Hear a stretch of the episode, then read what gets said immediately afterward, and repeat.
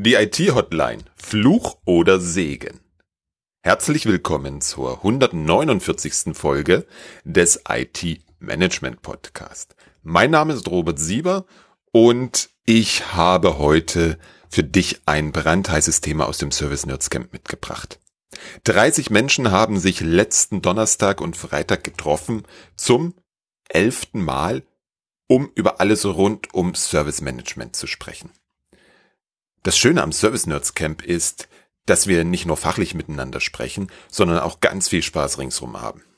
Am Donnerstag gab es was Leckeres zu essen und wir hatten eine gemeinsame, durchaus sehr herausfordernde und vor allem spannende Abendveranstaltung. Fünf Teams haben viele Rätsel um die beiden Triaden Roter Lotus und Blauer Phönix gelöst. Nachdem wir alle wieder aus der chinesischen Unterwelt zurück waren, haben wir uns noch in der Service Nerds Bar getroffen. Bilateraler Austausch oder das Schwatzen in kleinen und großen Gruppen hat uns genau die Nähe gebracht, die vielen von uns aktuell im virtuellen Raum fehlt. Ja genau, die ganze Veranstaltung war virtuell, inklusive Essen, Escape Room und Bar. Natürlich die 18 Sessions des Service Nerds Camps dann am Freitag inklusive der Service Nerds Lunch Bar nicht zu vergessen. Für mich war es die perfekte Veranstaltung. Alle Teilnehmer haben zufrieden und mit ganz vielen neuen Ideen und Impulsen am Freitagabend ihren Rechner ausgeschaltet. Für mich war es auch perfekt, weil das Service Nerds Camp auch in seiner Online-Version Maßstäbe im Bereich der Service Management Events setzt. Aus meiner Sicht gibt es da draußen nichts Vergleichbares. Eine Teilnehmerin aus Ulm gab mir folgendes Feedback. Die Abendveranstaltung war wie immer top und hat sehr viel Spaß gemacht. Die Umsetzung des Online-Camps war ebenfalls 1A. Habe wieder sehr viel Input mitgenommen. Vielen Dank. Ein weiterer Kollege sagte in der Feedbackrunde, sehr offener und konstruktiver Austausch, viel Input, würde es mir öfter wünschen. Und hier noch eine Stimme aus Dresden. Ein sehr gelungenes und kurzweiliges Online-Camp. Einzig die Essenspause am Donnerstag war mit 30 Minuten etwas kurz. Grandios finde ich die Service Nerds Bar, wo trotz Homeoffice ein gutes Beisammensein entstehen konnte. Danke für das Erlebnis weil gerade dieses Feedback und das, was ich die zwei Tage erlebt habe, mir wieder so viel Energie gegeben hat, habe ich gleich das Camp für März 2021 organisiert. Es findet am 18. und 19. März statt. Ich plane momentan wieder 100% online. Sollte sich die Lage fundamental ändern, können wir ja noch reagieren. Du findest alle Informationen auf www.servicenerds.camp. Es wird auch wieder einen Pre-Workshop geben, und zwar am 17.3. Bei dem stehts Thema und der Referent noch nicht fest. Du kannst es dennoch buchen und deswegen gibt's aktuell ein ganz besonderes Angebot. Schau bitte jetzt vorbei, www.servicenerds.camp. Sichere dir deinen Platz, denn, Achtung, es gibt nur 48 Plätze. Ja, ich plane virtuell. Und trotzdem begrenze ich die Teilnehmerzahl auf 48. Warum? Ganz einfach. Zoom bietet mir die Möglichkeit, insgesamt 49 Leute auf einer Seite darzustellen, so dass ich 48 andere Menschen sehen kann. Und ich möchte, dass wir uns gegenseitig sehen, egal ob wir in der Sessionplanung sind mit allen oder bei der Zusammenfassung der Sessions oder in den einzelnen Sessions. Davon lebt das Camp. Der Austausch untereinander, die Menschen zu sehen und mit den Menschen zu interagieren. Deswegen ist die Teilnehmerzahl auf 48 begrenzt. Jetzt zum Thema IT-Hotline. Das war die Session von Reik Pechfelder und ich überlasse ihm das Wort, die Ausgangssituation zu schildern. Ich hatte das Thema mit eingebracht, äh, IT-Hotline, ähm, Flug oder Segen, wie managt ihr das? Ähm, mit der Ausgangslage, dass wir halt ähm, mit vier Mitarbeitern in der internen IT für 650 äh, Mitarbeiter die Hotline abbilden, mit der Theorie, dass es halt nur für Notfall genutzt werden sollte und äh, für Sachen, wo Ticket eröffnet, nicht möglich ist äh, und eine Person ans, ans Telefon geht aus unserem Team. Die Realität sieht halt leider so aus, dass es halt für alles genutzt wird ähm, und bei über 50 Prozent das Team, äh, des Teams klingelt und rangegangen wird. Das Setting ist klar, oder? Eine kleinere IT-Abteilung mit vielen Nutzern, die am liebsten mit den IT-Mitarbeitern sprechen wollen, wenn es schief geht. In der Theorie sollte das Telefon nur für Notfälle da sein. Ich glaube, das ist eine Situation, die du bestimmt schon mal erlebt hast. Zumindest ich hatte genau diese Diskussion in dieser Woche noch mit zwei Kunden. Klar, wir können jetzt einfach sagen, dass es direkte Anrufe nicht mehr gibt, dass die Durchwahlen geändert werden und dass alle Anfragen nur noch über das Portal zu erfolgen haben. Kennst du ein Unternehmen, in dem dieser Ansatz schon mal funktioniert hat? Und die Nutzer vor Freude in die Luft gesprungen sind? Meinem Kopf fällt es schwer, da Beispiele zu finden, bei denen das kurz- und mittelfristig nicht zu unzufriedenen, schwieriges Wort, nicht zu unzufriedeneren Nutzern geführt hat. Sprich, ich kenne kaum ein Unternehmen, bei dem die Nutzer da nicht die Schnauze voll hatten. Da entsteht meist der geflügelte Satz, schreib mal ein Ticket. 30 der Prozent der Nutzer gucken dann mitleidig und lassen es ganz sein. Das ist bestimmt nicht, was du damit erreichen möchtest, oder? Lass uns mal ein wenig in den Mensch reingucken. Lass mir dir folgende Geschichte erzählen. Ich bin früher gern und viel Auto gefahren. Allerdings, ich habe null Ahnung von Autos. Ich kann sie fahren, der Rest interessiert mich einfach nicht. Also ich fuhr gerade mit meiner Frau vor einigen Jahren nach Hause und plötzlich leuchtete die Motorkontrollleuchte oder die Öllampe. Ich weiß es nicht mehr genau. Beides noch nie gesehen, bei nächster Gelegenheit bin ich rechts rangefahren, habe angehalten, die Bedienungsanleitung aus dem Handschuhfach geholt und nachgelesen. Ja, ich lese Anleitungen. Und dort stand dann sinngemäß drin, nicht weiterfahren, Gefahr von Motorschaden, sofort Werkstatt aufsuchen. Wie gesagt, ich habe keine Ahnung von Autos. Es war Sonntag, keine Werkstatt offen. Leichte Panik, weil kaputt machen wollte ich nichts. Was habe ich getan? Hm. Bei mir zu Hause gibt es um die Ecke eine Werkstatt, bei der ich Kunde bin. Die hat natürlich sonntags auch nicht auf. Glücklicherweise habe ich die Handynummer des Inhabers und den habe ich dann auch angerufen. Der war nicht sehr erfreut, wie du dir vorstellen kannst, dass ich um diese Uhrzeit anrief. Und schon gar nicht deswegen, weil man wohl locker noch ein paar Kilometer fahren kann. Für mich war die Situation nicht überschaubar. Soll ich das Auto stehen lassen? Ist was ernsthaft kaputt? Wie komme ich nach Hause? Also ganz leichte Panik. Durch die es mir adäquat erschien, am Sonntag da anzurufen. Und so ähnlich geht es den Menschen bei dir im Unternehmen.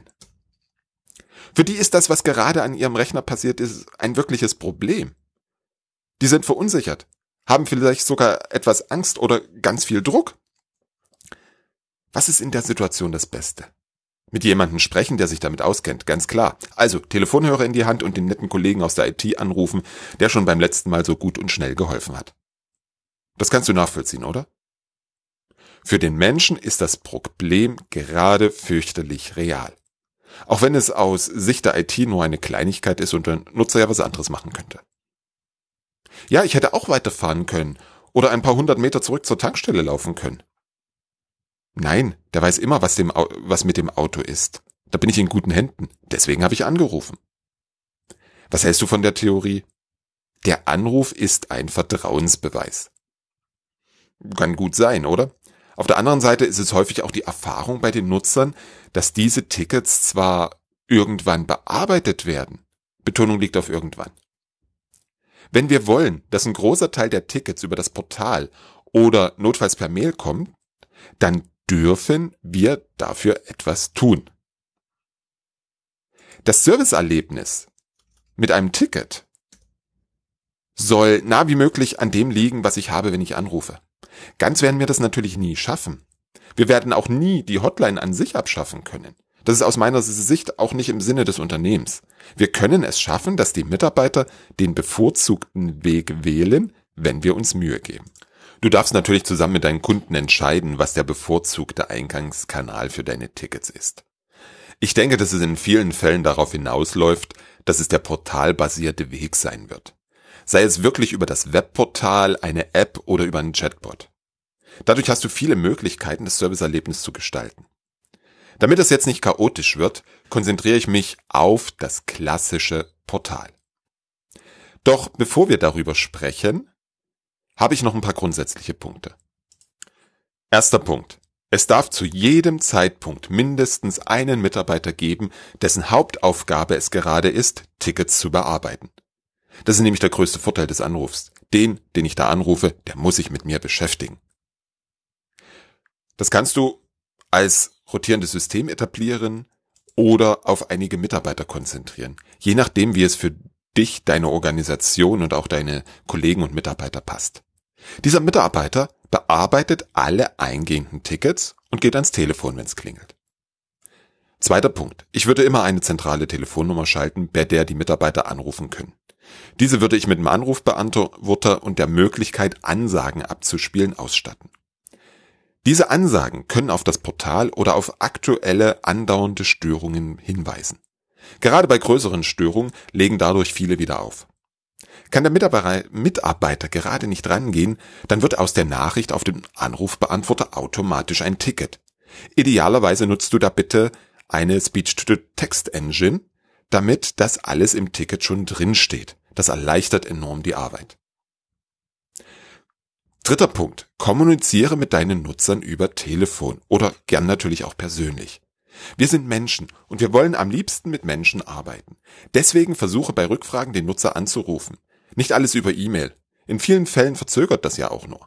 Wenn der Nutzer nicht rangeht, dann natürlich eine Mail.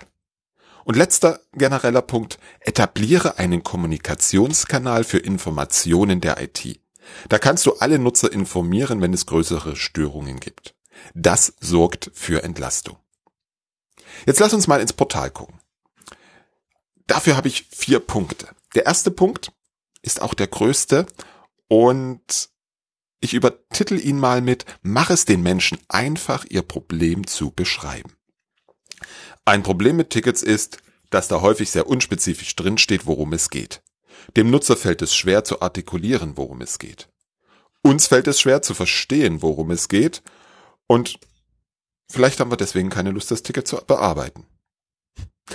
Also, erstelle eine Liste der zehn häufigsten Incidents und nutze diese als Ticketvorlagen. In diesen Ticketvorlagen stellst du dann ganz spezifische Fragen, um das Problem einzugrenzen, damit du später schnell helfen kannst. Beispiel. Der Nutzer klickt auf Störung melden, sieht als erstes eine Auswahl dieser häufigsten Störungen. Er findet den Punkt, es druckt nicht. Klickt drauf und danach wird er gefragt, was wollten Sie drucken? Zur Auswahl gibt es dann Angaben wie ein Dokument aus einem Office-Programm, ein Etikett im Lager oder ein Dokument aus SAP. Da klickt der Nutzer drauf und im letzten Schritt dann vielleicht noch die nächste dafür spezifische Frage oder vielleicht auch zwei, drei Fragen. Auch der zweite Punkt fällt ein bisschen in die Kategorie Mach es einfach. Nutze die Daten, die du hast. Du weißt über deine CMDB, welche Services und welche Assets der Nutzer hat. Da kannst du ihn fragen, womit er ein Problem hat. Hat er keinen Service gebucht, in dem SAP drin ist, dann zeige ihm einfach nicht die Auswahl Dokument aus SAP drucken an, sondern nur Etikett im Lager und Office-Programm, wenn er diese Services gebucht hat.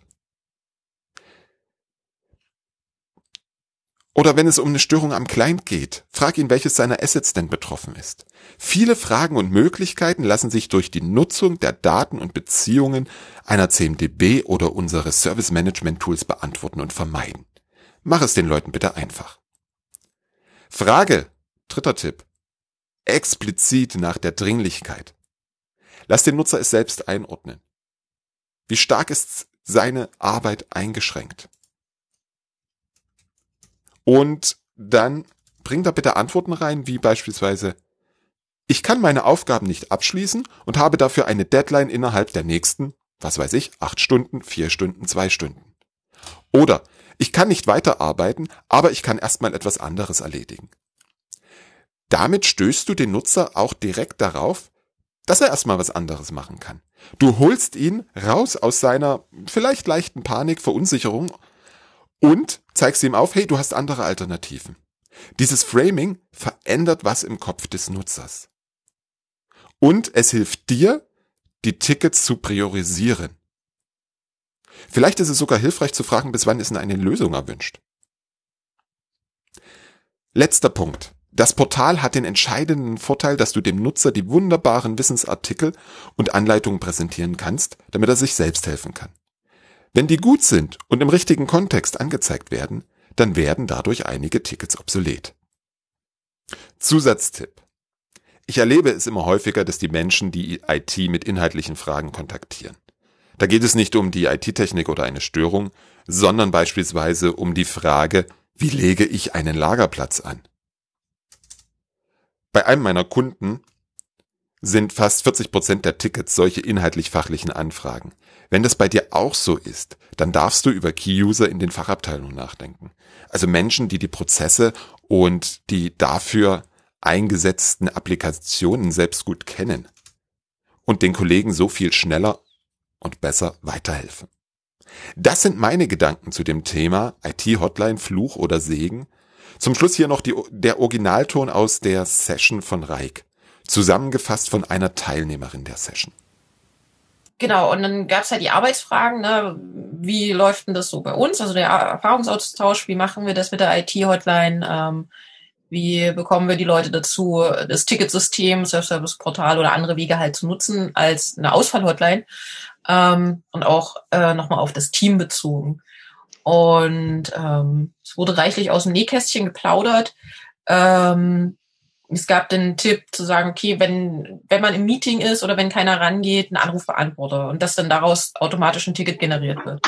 Ähm, die dringendste Empfehlung war etablieren Service-Team mit einem Dienstplan, ähm, darin enthaltenen Service Desk, der halt eben dispatcht, der Routineaufgaben macht.